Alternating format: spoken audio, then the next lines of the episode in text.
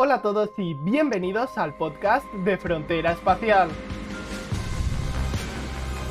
En el día de hoy nos acompaña Manuel Mazanti, fotógrafo espacial en Cabo Cañaveral, Florida, histórico lugar de lanzamientos espaciales. Desde aquí, la humanidad llegó a la Luna a bordo del Saturno V.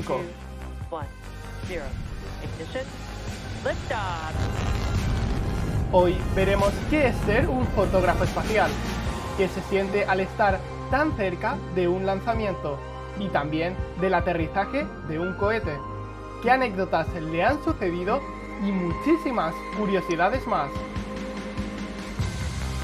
Os recordamos que este podcast lo puedes encontrar tanto en YouTube como en Spotify, iVoox, Google Podcast, Apple Podcast, entre otras plataformas buscando Frontera Espacial. Sin más espera, Manuel Mazanti, bienvenido. Gracias, ¿cómo estás? Bien, bien, aquí en nuestro primer, nuestra primera edición del podcast de Frontera y que te tenemos aquí, así que bienvenido y una pequeña presentación de quién eres y la trayectoria que tienes, porque la verdad, estar donde estás, no. De hecho, eres la única persona en español que actualmente se encuentra allí. Bueno, te agradezco muchísimo, es un placer, este, un honor. Me siento muy honrado que, que ser la, la, la, primera persona que están entrevistando, la verdad, y, bueno, y felicidades por el canal, la verdad, por el crecimiento que han tenido, es, espectacular. Eh, sí, estoy, la verdad que me siento muy afortunado de, estar acá. Eh, bueno, ustedes ya saben, yo, yo vivo en, Miami, pero estoy muy cerquita de, de Cabo Cañaveral y, y, y tengo la fortuna de que toda mi vida fui un apasionado del espacio y de la astronáutica y, y entonces hace como 12, 13 años que estoy yendo eh, de manera bastante regular a, Cabo Kennedy, a, Cabo Cañaveral, a cubrir lanzamientos y, comencé con los últimos lanzamientos, los, últimos años del taxi espacial, no sé si te acordás, por allá de... Eh, 2009, un poquito antes quizás, eh, y, ya después empecé a hacerlo mucho más regularmente para diferentes medios, para diferentes agencias, tanto europeas. Eh, y la verdad es que muy, muy afortunado y contento de poder hacerlo en forma eh, tan seguido. ¿no? Claro, es que el taxi espacial estamos hablando ni más ni menos que del transbordador, de, que nos llevó a tanta gente al, espacio. Y claro, o sea, fotografiar eso es como un pedacito de historia, sobre todo ahora que ya no, ya no vuela, que ahora solo lo puedes encontrar en, museos. Es que vos sabes que yo durante muchos años, de cuando yo era más chico, eh, yo le escribía cartas a la NASA. Entonces yo, a de puño y letra, no estamos hablando que le mandaba un correo electrónico, estamos hablando que yo le escribía a la NASA, le mandaba una carta física y yo a los dos meses recibía sobres de papel madera enormes, eh, que era para mí un tesoro, y yo los abría y me mandaban fotos eh, del transbordador espacial, impresas, eh, pósters, los, los briefs de prensa, y yo tenía todo mi cuarto empapelado, o sea que es, es, una, es algo que lo tengo de muy chico, y yo recuerdo que una de las fotos era el lanzamiento de una misión del transbordador con el y de frente en, la parte delantera de la foto estaba la cuenta regresiva del sitio de prensa. Mítico. Y yo dije, un día, un día voy a estar ahí sacando, quiero sacar esa foto.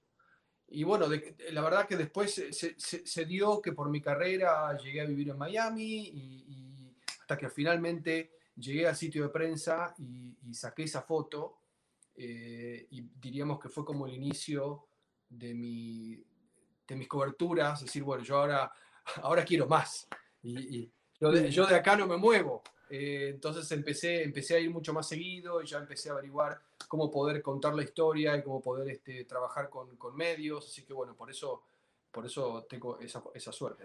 Claro, porque tomar esa foto, estamos hablando del sitio de prensa que no todo el mundo puede acceder, ¿o sí?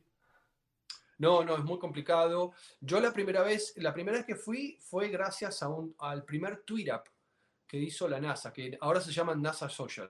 Mm. eh, pero en ese momento se llamaban TweetUps. Recién empezaba Twitter. Eh, Twitter creo que lanzó en el 2006, 2007, eh, y esto fue en el 2009, si, mal no recuerdo, e invitó a algunos usuarios de Twitter que, que, eran, que les gustaba el espacio a ir a, ver un lanzamiento de un taxi espacial. Yo me anoté, por supuesto, y, y por suerte quedé seleccionado. Y fui, bueno, fue una experiencia increíble de, estar, de ver el, o sea, la NASA, además de tener sus medios tradicionales que iban a cubrir, invitó a una cantidad X de tuiteros, como quien diría, entonces, este, y a partir de ese momento quedé absolutamente enganchado, era como el sueño del pibe para mí estar ahí. Sí, sí, es que me eh, parece muy curioso de NASA invitando a gente de Twitter. Es que mm. yo, hoy, hoy, hoy, en día no lo, no lo vería posible y, claro, dices, es que gente de Twitter, o sea. Bueno, ojo porque NASA Social ¿Mm? eh, sigue estando muy activo, es, creo que es uno, de los, es uno de los grandes aciertos de la NASA a nivel de comunicación. Eh, quizás la, la, agencia, la agencia estatal en Estados Unidos que mejor maneja social media por lejos. Eh, y, y, los NASA Social son muy, muy famosos.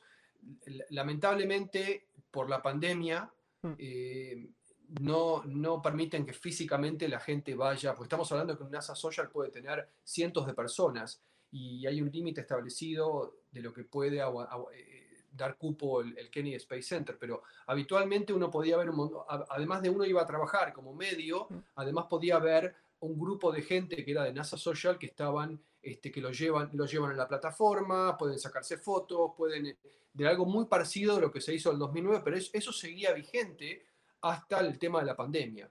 Entonces creo que ahora en NASA Social participa mucha más gente alrededor del mundo, pero en forma virtual. Sí, claro, en forma virtual no tienes, no tienes límite de espacio, pero no será, eh, no, es, lo mismo. Yo sí que te quería preguntar, es la primera vez que tú estabas trabajando y viste un grupo de NASA Social, eh, tú no estabas trabajando, sino, o sea, tú estabas trabajando, pero viste a un grupo de gente que había ido como tú habías llegado allí la primera vez. No, yo, yo estaba, yo tenía, bueno, yo muchos años trabajé en el mundo corporativo, este, y, pero yo cuando empecé, yo siempre, siempre, bueno, yo estudié astronomía muchos años en, en Argentina, en La Plata, no llegué a terminar la carrera, pero siempre estoy involucrado en la parte espacial, toda mi vida y siempre seguía las misiones, siempre seguía este, la parte de astronomía, que también me apasiona. Y en Twitter empecé a seguir a todos los canales, eh, desde la NASA hasta astronautas, a, todo lo que era, relacionado con, con, el espacio, yo ya lo seguía. Y en ese momento vi la invitación de la mm. NASA mm. eh, a el primer tweet en, en el Kennedy Space Center. Y entonces había un link, había que inscribirse, me escribí, me anoté, mm. levanté la mano y bueno, por suerte ahí fui y así como fue mi primer, mi primer lanzamiento dentro del, del sitio de prensa. Sí, eh, o sea, no te, no te, preguntaba exactamente eso, sino yo, ah, yo, por ejemplo, mm, me acuerdo que cuando estaba, tenía 13 años o así, eh, no menos, tenía, tenía 9 años, fui al, al, Instituto de Astrofísica de Canarias al Observatorio de Izaña. Claro, yo entré como turista que, o como visitante que va a ver el observatorio, te, lo muestran, te meten dentro de los telescopios. Ajá. ¿Qué pasa? Que justo en, el 2018, 2019, ese verano, tuve la oportunidad de ir allí, pero no como visitante, sino hacer una investigación. Y sí que me acuerdo de en cierto momento cruzarme con un grupo de estos que estaban de visita del, centro y yo recordar, ¿quién me hubiese dicho a mí que justo hace tanto tiempo que yo veía a la gente pasar que en tan poco tiempo o, en tanto tiempo yo iba a estar ahí, pero no de, del lado de visitante, sino del, lado de persona que está allí trabajando. Claro, no sé si la primera vez que viste. Sí, ya te entendí perfecto y me, y me pasó. ahora te entendí la pregunta. Sí, claro. Eh, después cuando empecé a ir en forma mucho más regular como, como, como medio a trabajar eh, y de repente veía en los lanzamientos la carpa eh, donde iban todos este, las personas de, de, social media que, y me daba mucho, mucho recuerdo y decía, uy, qué buena experiencia, ojalá que lo aprovechen al máximo, porque ahí adentro hay futuros astronautas, futuros periodistas, futuros ingenieros, eh, y es una experiencia, y es, el día de hoy yo que todavía tengo relación con mucha gente eh, de, aquellos, de, aquellas primeras reuniones, porque no solamente era, éramos ir a ver el lanzamiento, sino que íbamos a cenar a juntos, después nos juntábamos en la, casa de alguien que vivía en Cabo Cañaveral, eh, y, tengo unos recuerdos muy, muy grandes. muchos de ellos están en algunos medios, otros trabajan en la NASA, otros trabajan en la industria privada, o sea que eh, creo que los, los, así como los eh, iniciaron el camino, los, NASA Social hoy por hoy son grandes formadores de, gente o incentivan a que la persona siga en una carrera relacionada con el espacio, ¿no? Sí, con el espacio o con, con, la ciencia, porque una de las cosas que mm, mucha gente no conoce de NASA es que NASA no es solo espacio. La NASA también necesita muchos biólogos, muchos científicos que se dedican a estudiar la Tierra o incluso médicos para estudiar el cuerpo humano. Así que realmente sí que, sí que debe ser apasionante. Y antes de irnos de esa, de esa primera foto, sí que me gustaría saber que eh, una vez pudiste revelar esa foto de, que habías tomado, ¿la, llegaste a comparar con, con aquella foto original que tenías? Sí. ¿Y qué sensación te eh, daba eso? Porque... No, me dio, y claro, me dio una sensación muy gratificante. Yo ya, yo ya venía de muchos años de hacer fotografía. Yo siempre fui fotógrafo en paralelo, ¿no? Como, entonces cuando, cuando decidí a sacar, pude, pude tomar esta foto de este lanzamiento y traté de ubicarme dentro del sitio de prensa para imitar esa foto que yo había visto. Eh, y no, me dio una satisfacción muy grande. Eh, de, hecho, en un momento eh, la, logré vender.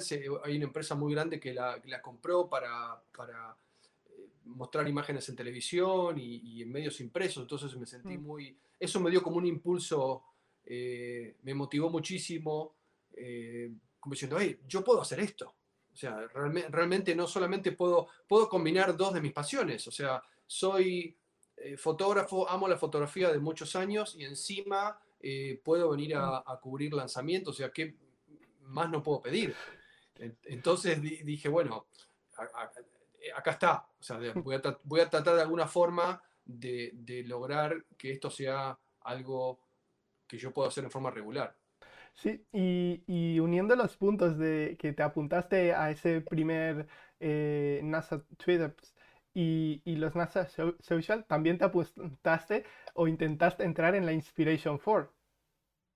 Sí, vos sabes que eh, en la Inspiration 4 yo cometí un error, eh, bueno, no, un error, pero cuando vi que, que, se abría el Inspiration 4, eh, por supuesto yo pensé que simplemente con hacer una donación al St. Jude's, al hospital, que es, básicamente el que está recibiendo todas las donaciones ¿no? por esta misión, yo quedaba, ingresaba como en el sorteo, eh, que de, hecho así es, eh, y yo, había, ya, ya, yo ya había, había eh, em, donado al St. Jude's en, años anteriores, ¿no? Entonces no, no, me era desconocido, entonces me metí al St. Jude's, doné, y yo dije, bueno, ahora voy a, a, ver si tengo suerte en el sorteo, pero no me di cuenta que había un asiento, que es el asiento, si no me equivoco, el, Prosperidad o el mm. Que era para generar un, shop hmm. utilizando la herramienta de, de, Shop for Payments, que es la, hmm. de, la de Isaacman, eh, y, había, que, había que generar un video con una especie de website utilizando esa plataforma. Yo definitivamente no lo, no, lo, no, lo, entendí así y después no hice ese video. Me hubiera encantado quizás ah poder armar ese, armar ese video, eh, armar ese pequeño shop, quizás poner ahí mis fotografías a la venta para ayudar de alguna forma al San Judes, pero me, di cuenta un poco tarde, eh, pero bueno, no importa, creo, creo que la tripulación eh, es, más que, es más que interesante y se llevan muy bien. Y, yo me acabo, me, acabo de dar cuenta que era así, yo, yo, pensaba que, digamos que ya tenía que ser usuario de, de Sheet for Payments, esa persona, para, o sea, no que tú te pudieses crear una cuenta nueva y crear ese negocio, pensaba que tú ya tenías que haber sido usuario anterior y ya tener el negocio establecido y a partir de ahí. Pensaba que fíjate, Fíjate, fíjate cómo hemos entendido dos cosas diferentes. Mm. Entonces eso quizás marca, no, voy a decir que la comunicación estuvo, estuvo mal, pero a mí me hubiera, yo, yo creo que fue culpa mía, entendí mal y no me di cuenta que había que grabar un video eh, promocionando las donaciones. A mí me hubiera, me hubiera gustado. Eso no significa que hubiera sido seleccionado, ni mucho menos, pero quizás hubiera tenido un poquito más de, más de chance más allá de un, sorteo. Hmm. Eh, pero bueno, la verdad que muy contento con la misión y eh, esperando a ver qué día, qué día voy para allá. Sí, de hecho, a mí me hizo mucha gracia. no sé si has visto los dos episodios de Netflix. Todavía no, Vale, pues Todavía no los vi y no sé. Entonces no digo eh, nada.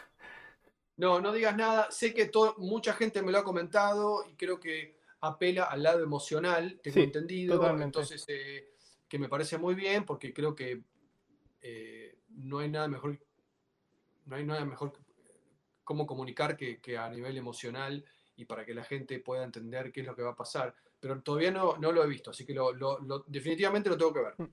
Sí, eh, como rasgo muy general, en estos dos primeros episodios presentan a la tripulación. Ah, ok. Entonces, mm, digamos que es en, el. van a saber más sobre, sobre esos tripulantes y tienen curiosidades eh, de cómo han llegado ahí. Y claro, no es por nada, pero estar en la posición de tú recibir una llamada o un email diciendo, has sido seleccionado para ir al espacio, eh, ¿cómo te quedas? Es, ¿esto es posible? O sea... sí, yo no sé, no sé, probablemente no, no, no, no caigas en cuenta hasta después de un tiempo.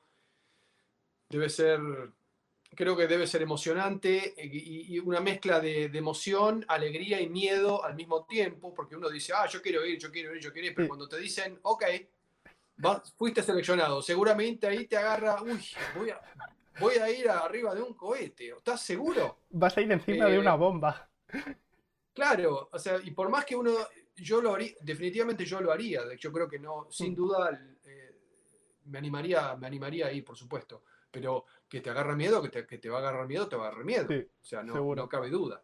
Eh, una vez escuché a un astronauta que le tengo mucho afecto, Franklin Chang Díaz, que es uno de los astronautas que me respondía a mis cartas cuando yo escribía cuando era más, joven. Él, de puño y letra me, me, me respondía a las cartas y me mandaba fotos autografiadas. Y una vez estuvo en Buenos Aires y dijo, el miedo es una parte vital en un astronauta. Mm. Porque eh, un astronauta, una persona que no tenga miedo y se sube a comandar un shuttle, eh, eh, es peligroso.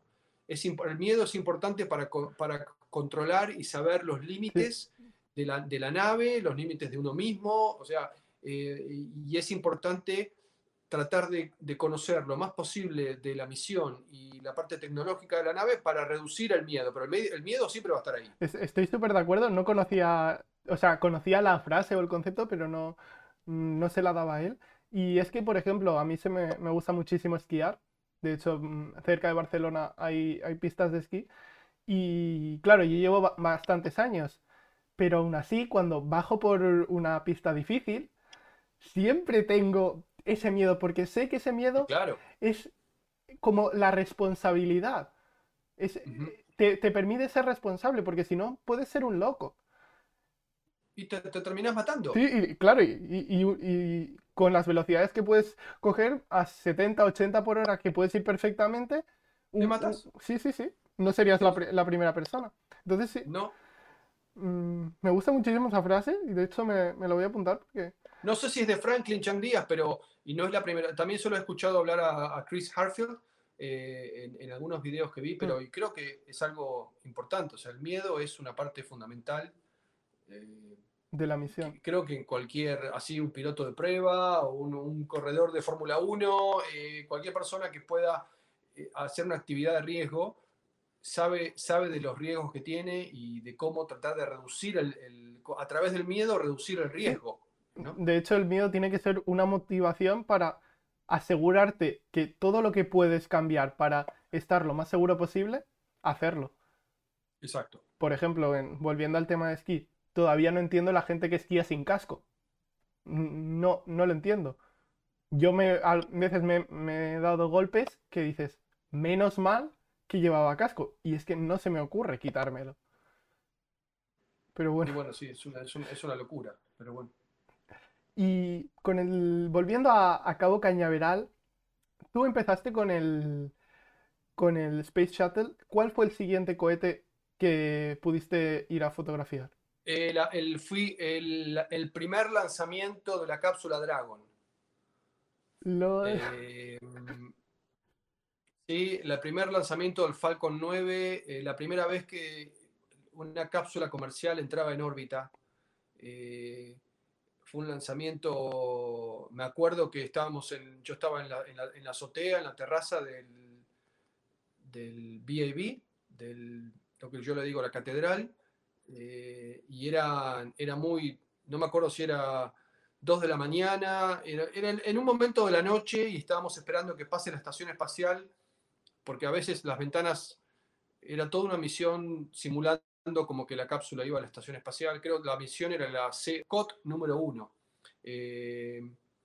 COT número 1, que era la, la primera vez que lanzaba una, una cápsula Dragon a Mm. órbita y, y de repente vimos pasar la estación por arriba nuestro, exactamente casi por arriba de la plataforma, o sea, una- Mm. tal cual fuera un pasaje habitual de la estación espacial, pasó y apenas pasó, el cohete encendió, pero, pero, encendió y a los 3 microsegundos apagó los motores y fue un, un- fue un aborto de misión.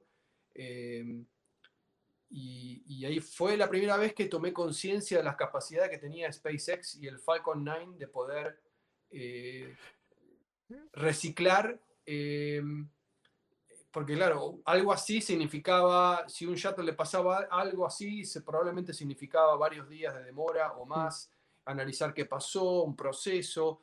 Y no, obviamente a pesar de que la ventana era instantánea, al otro día lanzó perfectamente, o a los dos días hubo que esperar que el plano, no me acuerdo exactamente por mecánica orbital, pero volvió a lanzar y fue otro lanzamiento nocturno muy, muy bueno.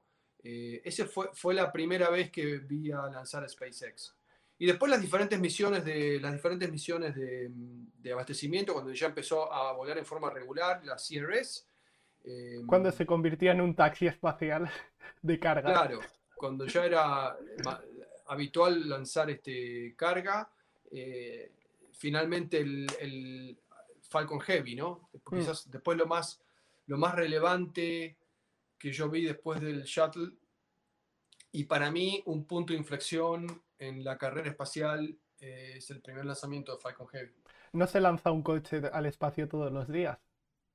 No, pero la verdad que lo del auto, lo, del- lo del auto es, es sí, Es marketing. Es- sí, es marketing, es lo de menos y yo creo que fue una movida eh, brillante para llamar la atención y creo que a veces hace falta Mm. ese tipo de cosas para llamar la atención del- de la gente que, no, que habitualmente no presta atención en el, en el- en el- en el programa espacial y gracias a eso mucha gente prendió el televisor, mucha gente se batió un récord de streaming en ese momento en vivo eh, y toda la gente pensando, ¿cómo un auto a Marte? ¿Qué es esto?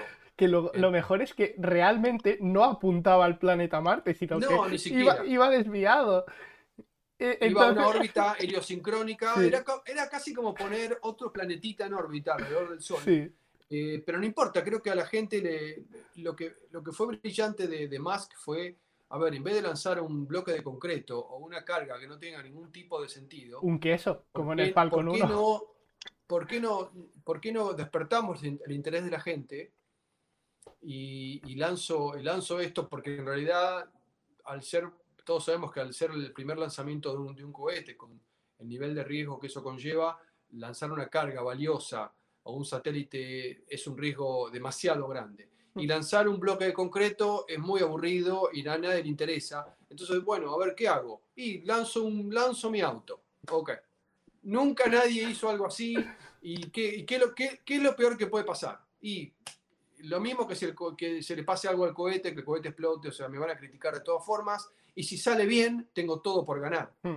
Eh, el que el cohete funciona y además tengo publicidad y que la gente, levantar el awareness de, de la gente para eh, el, el programa espacial. Yo creo, creo que fue una movida brillante. Y, y- y yo creo que lo más clave de todo fue la cámara que había en el lateral del coche que enfocaba parte del, del coche a- al muñeca Starman y de fondo la Tierra. Esa, esa imagen que Es que vos sabés que, vos sabés que después del lanzamiento, que primero no sé si, no sé si te acordás, si la gente va a recordar, eh, Musk se la pasaba comentando que el, objetivo era salir de la torre de lanzamiento.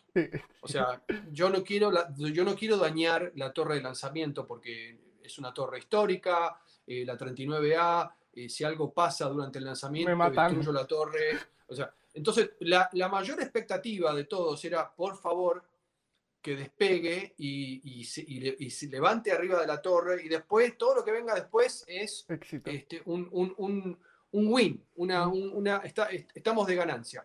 Ok, no solamente despegó, estábamos todos extasiados, pero cuando después entramos al sitio de prensa y yo vi las imágenes por televisión, ya, ya, cuando entré al sitio de prensa ya había ya, ya la cofia, había... Mm. Y justamente estaba la imagen que vos decís del... del entonces mirá la televisión, decía, ¿eso, ¿eso es ahora? ¿Eso es real? Porque parecía un render, ¿no? parecía, no sabías, si veías al tipo apoyado así con el auto, manejando. Y con el Don't Panic. Don't Panic. no, sabías bien, no sabías bien si, o sea, no, no puede ser verdad. No, no puede ser verdad. Eh, y sí, era, era, era, parecía surreal, pero era, ahí estaba, era increíble. Eh, notable. Y luego no nos podemos olvidar del doble aterrizaje.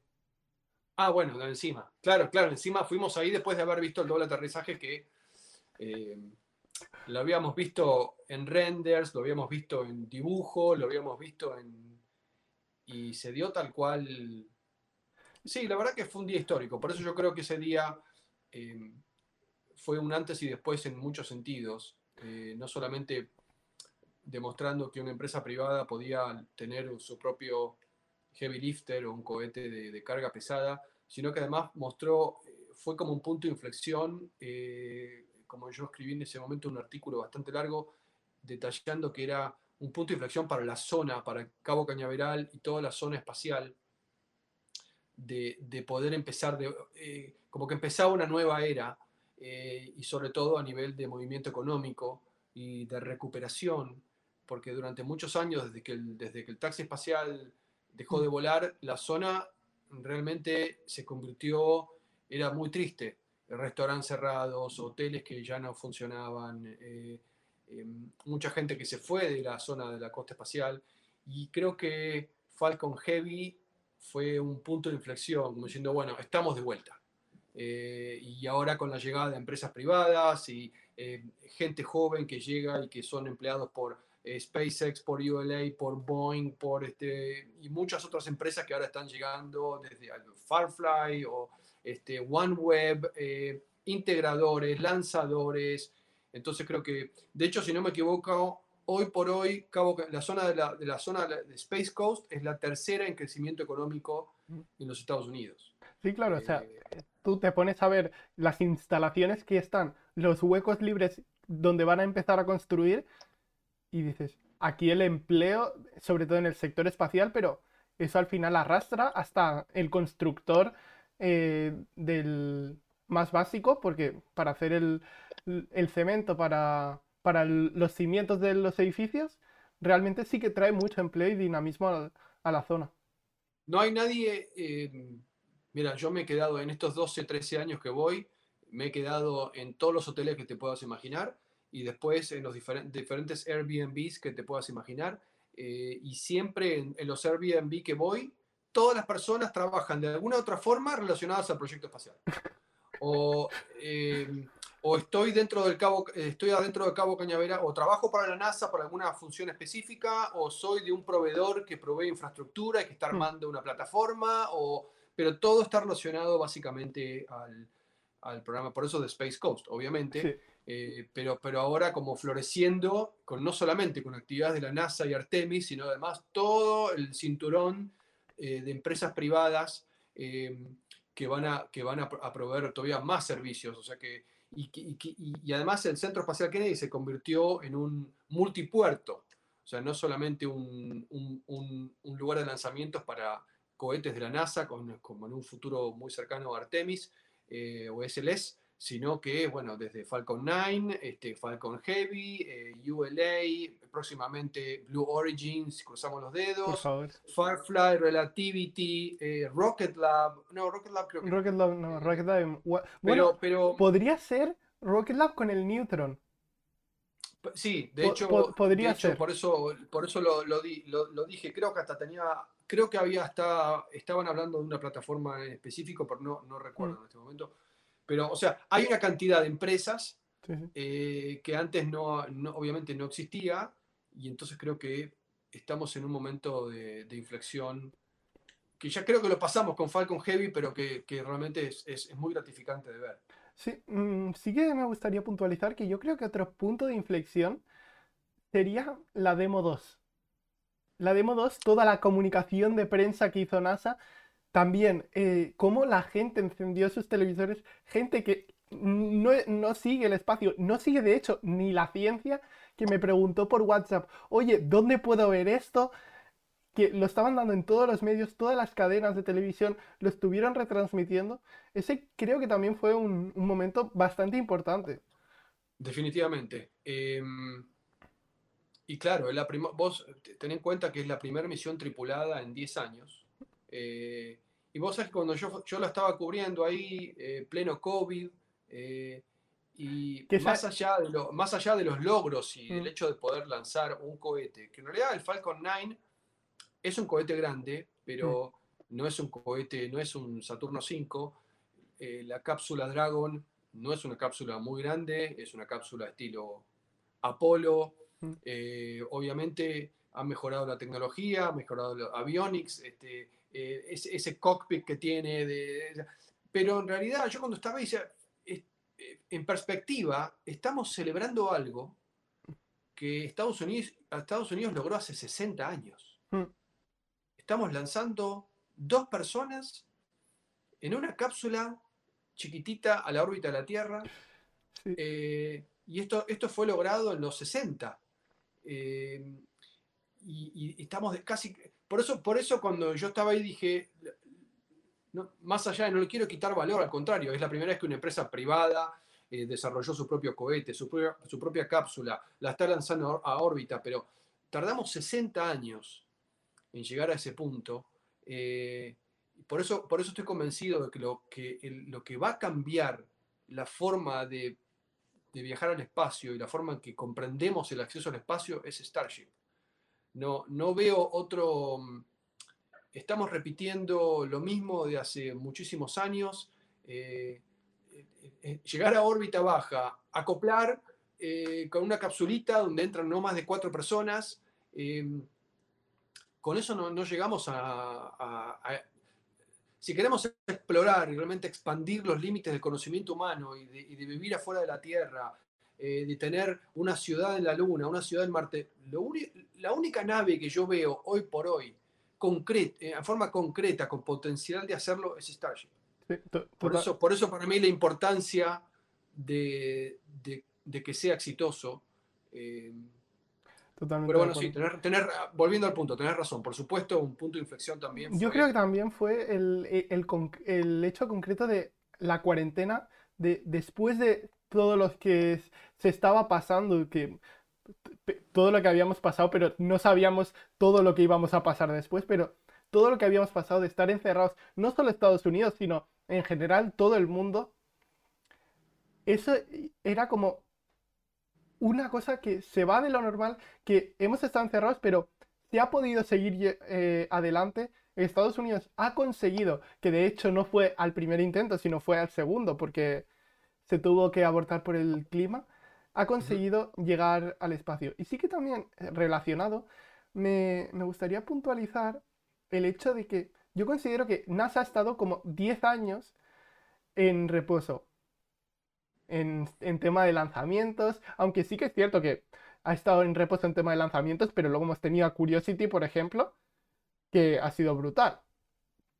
Pero en... Sí, yo creo que, no, no sé si no sé si estoy tan de acuerdo con ese punto. Eh, a nivel de, vuelos tripulados, eh, por supuesto que no, NASA no tenía la chance.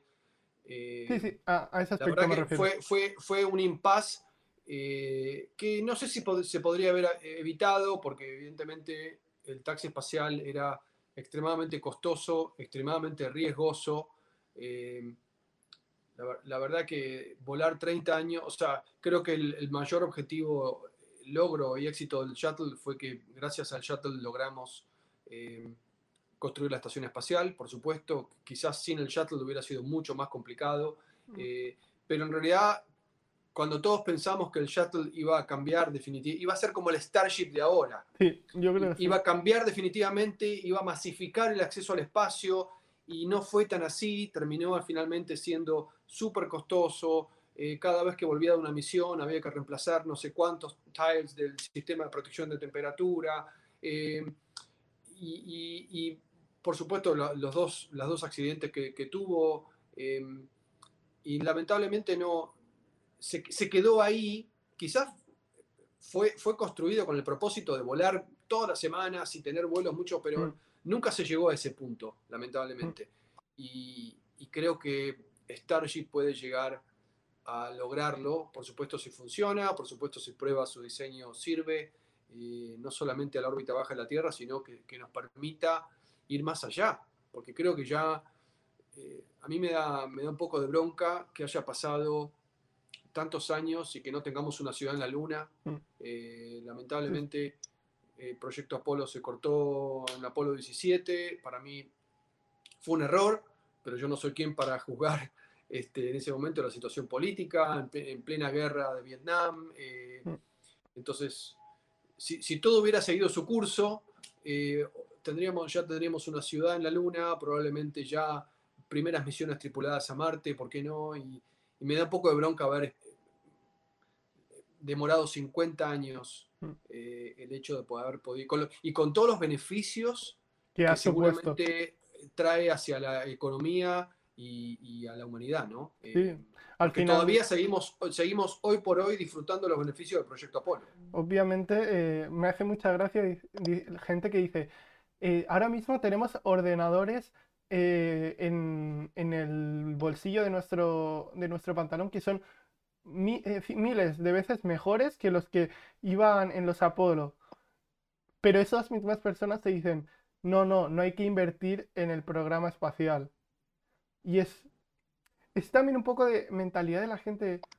Apolo tuvo eso y gracias a que se pasó por eso, que se consiguió reducir el tamaño para que cupiese en una cápsula Apolo, se ha seguido desarrollando para que puedas tener lo que tienes en tu bolsillo pero sin aquel paso fue, que era fundamental, es posible que igual se hubiese demorado muchos más años en tener la tecnología que, actualmente tenemos. Totalmente. La gran, la gran mayoría de los dispositivos tecnológicos que usamos en nuestra vida diaria son desarrollados gracias al programa espacial. Hmm.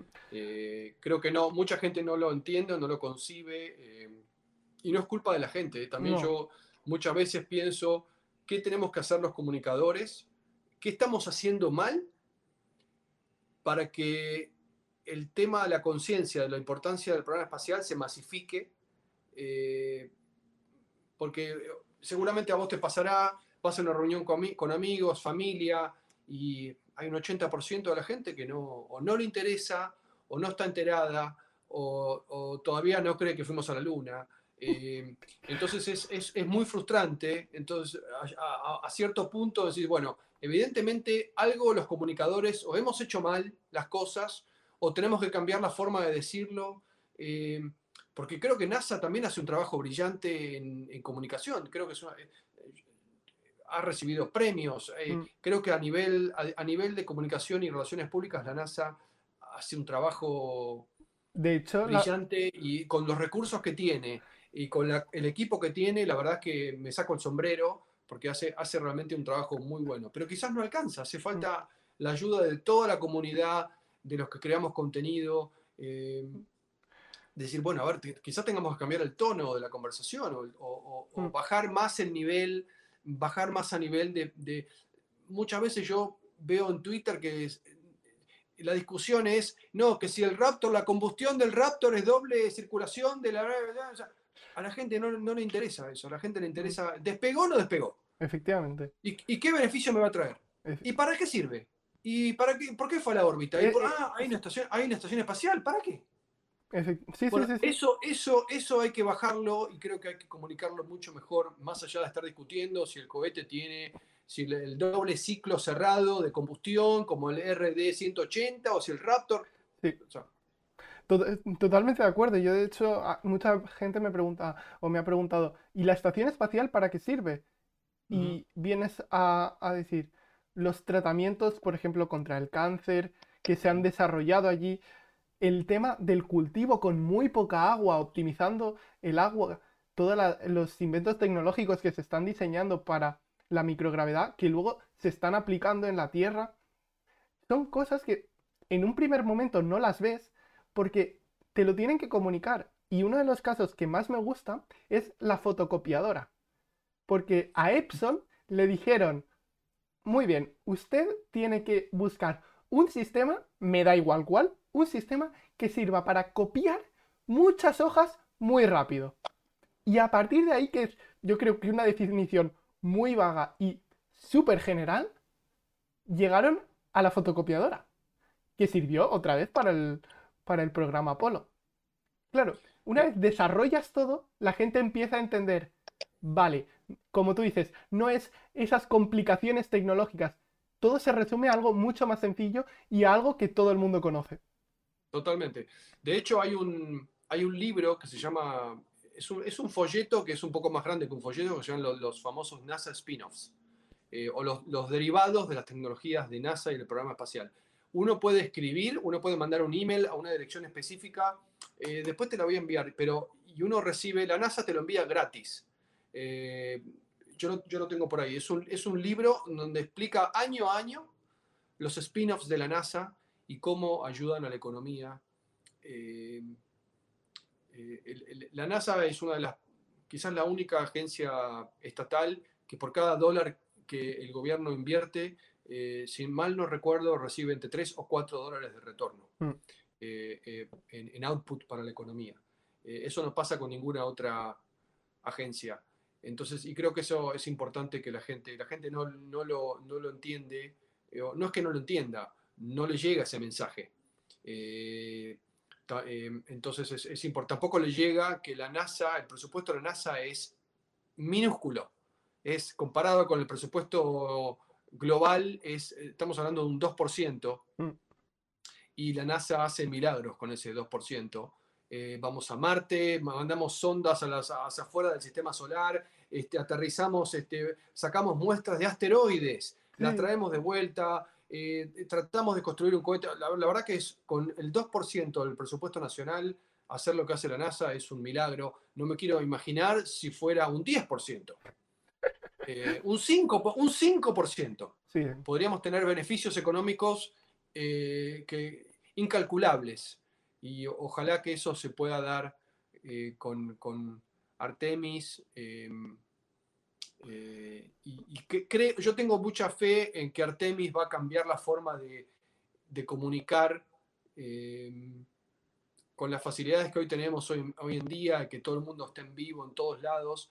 Eh, yo creo que a diferencia del aterrizaje del 60, del alunizaje del 69, que por supuesto lo vio mucha gente, creo que ahora la masividad de lo que va a ser un próximo alunizaje, 2024, 2025 o 2026 cuando se dé, va a ser, y verlo en alta definición, va a ser muy impactante para mucha gente que no tiene ni idea eh, que cómo estamos, cómo estamos, estamos yendo a la luna. Muchos chicos que tienen 14, 15 años que no, no, van a, no lo van a poder creer cuando vean las imágenes. El, vídeo, por ejemplo, de la, de la Skycrane desde arriba, aterrizando a Perseverance en Marte, ¿recuerdas? Sí, claro. ese vídeo me pareció brutal. Digo, ¿cómo esto puede ser real? O sea. Lo que pasa es que vos, vos sabés que mucha gente, eh, como hoy todo se filma y todo está en vivo en todos lados, muchos chicos te dicen, vos le mostrás un video, le decís, mirá, esto está tomado de una, de una, de una grúa que eh, hizo bajar al rover y, el chico te dice, ah, cool. No, no, no, entiende el significado de lo que costó llevar una nave a Marte. es tan grande, o sea, ha costado tanto que mm, no se imagina lo grande que, es. Por ejemplo, o sea, el, a mí el sistema Skycrane, tengo que decir que soy un enamorado, porque me parece una belleza bajar un rover, posarlo suavemente, luego cortar y que la grúa se vaya y, se sacrifique por dejar al, al, al rover que este, esta vez además no era solo el rover, sino que justo debajo había un, helicóptero. No, yo cuando lo vi, cuando vi las imágenes y el render la primera vez, yo honestamente dije, esta gente está loca. Eh, sí. si, ya de por sí aterrizar en Marte es difícil, si tienen que hacer todo esto para esto estamos todos locos. Pero la verdad es que es increíble, eh, es fascinante que puedan lograr algo así y, que ya lo hayan repetido claro. Eh, y que pueda ser un sistema de, para aterrizar ya más regularmente en Marte, la verdad que es, es, es notable y es, es, es, increíble, fascinante. Y hablando de la comunicación, y para cerrar ya este tema, sí que me gustaría mencionar Roscosmos, que parece ser que acaba de dar en estos últimos dos, tres meses un vuelco a toda su comunicación y no es por nada, pero actualmente tengo que decir que la mejor aplicación móvil no es de NASA, sino de Roscosmos. Me, parece brutal. Mira, eh, yo creo que es, muy bueno que Roscosmos esté comunicando. Muchas veces uno no sabe bien para dónde agarrar eh, con respecto a Roscosmos, porque una cosa, que se van con China, que se quedan, que se van, que se quedan. Entonces a veces es difícil, eh, honesta, no, sé si tengo una opinión formada todavía, porque como hay tantos vaivenes, eh, ojalá, a mí me gustaría que, Rusia sea un partner eh, que se quede con, en la estación espacial y que creo, que además geopolíticamente es importante porque eh, la estación espacial es uno de los puntos que unifica las diferencias que podamos tener en la Tierra a nivel político, económico. Creo que... ¿No te parecería que la Estación Espacial como institución sí que sería digna el concepto de recibir el Nobel de la Paz? Por, por, lo, que ha logrado. Es que, digamos, en Rusia y Estados Unidos que estaban confrontados, confrontados, hablamos que en, al empezar el siglo se unieron para construir algo en el espacio y durante 20 años ha sido un punto de concordia. Un punto de concordia entre un montón de países.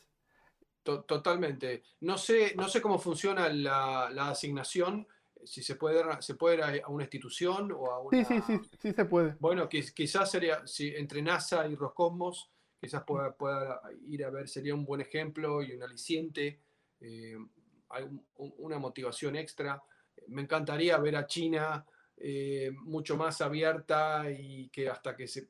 A mí, me encantaría ver un módulo chino en, la estación espacial, eh, pero bueno, China decide ir por su lado. Todo, y, me parece, lo que está haciendo China me parece increíble, espectacular.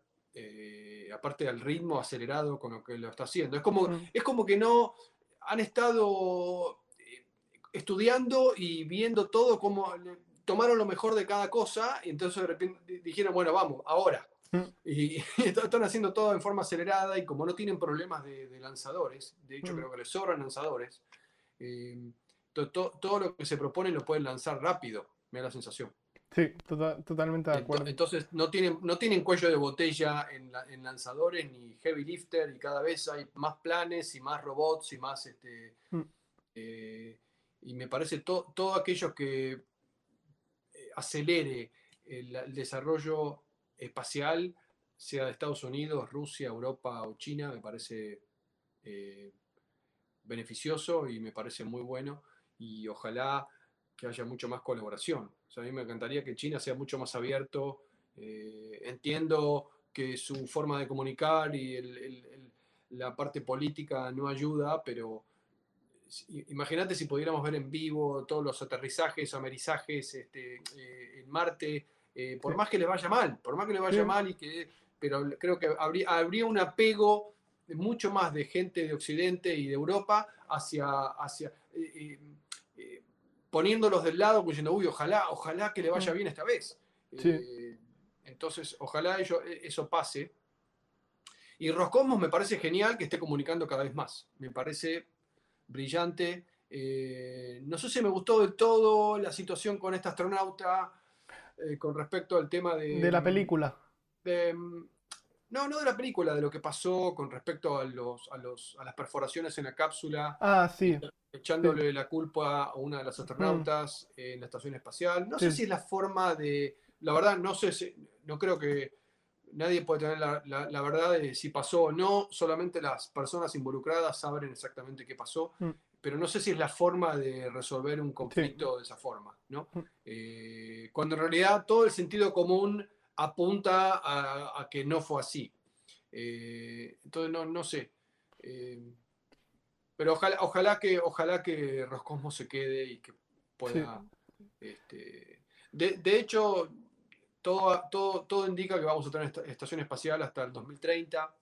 eh, va a haber una extensión, pero luego definitivamente va a haber que decomisarla, Mm. porque la estación espacial tiene, Tiene- ya tiene años. Tiene sus años, entonces hasta cierto punto no sé este, si ya no pasa a ser un, un peligro, como lo que, lo, lo- lo que sigue pasando con el módulo Zvezda, eh, que ya está, este, ¿no? ya tiene su trajín. Para mí lo que Eh, sí que sería un sueño sería que Starship lanzase, recogiese a la ISS y la bajase en piezas a la Tierra y que vuelva a ser montada en la Tierra. Eso, eso me parecería... Bueno, yo tengo otro sueño, este, yo prefiero primero que vaya a buscar el Hubble. También, o- otra de las, o- otra, otra de las cosas que se nos tiene que venir de vuelta. Eso no se puede reingresar contra la atmósfera. No se puede. Sí, yo la, la verdad es que yo no sé hasta qué punto. que- Creo que SpaceX se maneja mucho por números, este, eh, eh, optimizar lanzamientos y misiones. Entonces yo no sé hasta qué punto, eh, qué tan riesgoso es ir a buscar el, el- el- el Hubble, traerlo de vuelta con semejante peso. Yo creo que, pa- Eh, yo creo que para el Hubble, si hacen crowdfunding y la gente se, se une, yo creo que se llega, ¿eh? Para, para pagar entre toda la comunidad a Bueno, una, a también una a- Starship. Pero habría que ver, habría que ver si es viable, ¿no? Claro, es, posible. No, no, no, lo, no lo sé. Hay- Hay, que ver si es viable, si se, si se puede hacer, si, si no. No recuerdo en este momento la masa que tiene Hubble, pero hay que ver si es algo que puede Starship. Tolerar cuando tenga que Reingresar. en la, en la Tierra. No, no, no lo sé. Pero sería curioso, ¿eh? Ver Hubble No, aquí bueno. en la Tierra. Más que curioso sería glorioso. Glorioso, efectivamente. Esa, esa- e- esa es la palabra. Y bueno, para acabar, estamos hablando de Hubble. El siguiente paso es James Webb. Con esto ya vamos a acabar. Ojalá. Ahora han, han- han hablado, ya han dado fecha fija, el 18 de diciembre. ¿Cómo lo ves? Vos que em, hasta ahora siempre me ponía muy nervioso el lanzamiento. Eh, el lanzamiento más estresante de la historia. eh, a ver, vamos a estar, bueno, no, perdón, no de esta, pero quizás de los últimos años, eh, con, con todas las demoras que tuvo el, el James Webb Telescope entonces. Pero no, no, no sé si ahora me pone tan nervioso el lanzamiento como el hecho que haya que transportarlo eh, en barco, que tenga que sortear piratas en el Caribe, que tenga que llegar hasta allá.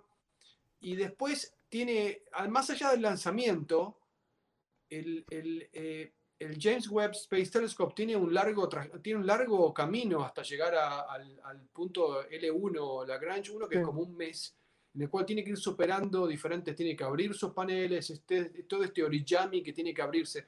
Me da miedo ese mes de viaje a L1 Sí. que su viaje a órbita. Yo creo que el viaje a órbita eh, no, lo, no lo veo mal, que le tengo mucha confianza. Ariane 5 Sí. es, un, es un lanzador súper robusto, eh, la cofia ya fue modificada y probó que está listo para, para llevar al telescopio. O sea, no me preocupa tanto el, el lanzamiento, el creo, creo que va a ser muy exitoso. Me preocupa que todo funcione bien, porque si no hay chance, no hay vuelta atrás, o sea, una vez que despegó, no hay forma de poder arreglarlo, no hay forma de repararlo, salvo que se puede, cosas que se puedan hacer a nivel remoto, pero Si tiene algún problema mecánico, tiene algún problema este, que ojalá que ojalá no, pero eso es lo único que, lo que más me preocupa en este momento. Hay dos viajes. El viaje desde, desde Estados Unidos a la Guayana Francesa, que llegue intacto, y después el viaje desde órbita a L1. Yo estoy, de, yo estoy de acuerdo con que el viaje a Guayana Francesa se haga en un portaaviones. Yo, creo que habría que dedicarle un portaaviones al, al con toda su flota correspondiente, es decir, su submarino, sus dos fragatas, su destructor, protegiendo al James Webb. Yo creo que es un poco, va a ser un poco caro, pero bueno. Pero no es mala, no es mala idea. Por favor, que tiene que pasar por todo el Golfo, además tiene que pasar por justo por delante de Cuba, por delante de, de, de Venezuela, que no son países precisamente amigos de Estados Unidos. A mí, me da bastante miedo el viaje, tanto al punto de que realmente no se ha revelado cuándo será el viaje por miedo a, problemas en, la, seguridad. Y, seguramente algún, yo creo que algún tipo de seguridad va a tener. Seguro, seguro. Yo creo que, eh, va a ir en un, barco de, la Armada estadounidense, no en un portaaviones, pero, pero, en, probablemente. En, una en una fragata o en, un destructor seguro. Bueno, tiene obviamente un barco que tenga la capacidad de poder poner este un barco de carga, ¿no? Pero no, no, no es eh, necesario. Seguramente va a ir, seguramente va a ir este, custodiado de alguna forma. Eh, igual, ¿sabes dónde lo pueden poner? Es que no sé. En, una zona de. En un portaaviones cabe seguro. En, la, en el hangar de un helicóptero cabe o es más grande el James Webb plegado. No, me parece que no. Me parece que es. Y aparte un helicóptero, hay que ver la autonomía que tiene el helicóptero. No, porque va a ir en barco, pero en barco. No, digo que, los fragatas y tienen en la parte trasera un helipuerto con un ah, hangar. Con un hangar. Que no sé si el Hubble plegado y dentro de, la cofia de seguridad cabe, cabría dentro de ese. No lo, no lo sé, es una buena pregunta. No, no, no lo sé. Pero bueno, yo estoy seguro que ya la, NASA tiene, la NASA tiene un plan ya sabe exactamente cómo lo va a transportar, ya saben dónde, ya sabe la fecha, ya sabe la ruta. Eh, estamos muy cerquitas al 18 de diciembre. Ojalá, ojalá se produzca el lanzamiento. Eh, creo, que, creo, que va, creo que estamos todos expectantes de, que funcione bien y, ver los resultados que nos puede llegar a traer el, James Webb Space Telescope. Puede ser algo increíble para, para todos y que se complemente con el Hubble, ¿no? Eh, eh, creo que eh, la época de gloria de la astronomía puede, puede empezar una época de gloria de la astronomía. Ya, ya veníamos, ya creo que la astronomía ha avanzado en forma increíble, mismo hasta con, con telescopios terrestres, como nunca antes habíamos visto y creo que el James Webb va a ser un complemento impresionante. Lo mejor ha sido que los años de retraso del James Webb, si tenemos que sacarle algo positivo, ha obligado a los astrónomos a crear nuevas técnicas para optimizar tanto el telescopio Hubble que cuando esas técnicas se apliquen directamente al telescopio James Webb, prepárate para lo que vamos a poder ver. Claro, no, sí, sí. A pesar de, son, de ser diferentes este, longitudes, o sea, eh, partes del espectro, hmm. creo que la verdad es que creo que vamos a ver imágenes como nunca vimos no, no, no. Totalmente. Y eso es lo fascinante, ver algo nunca visto antes en la historia de la humanidad. Eh, ojalá, ojalá que todo vaya bien.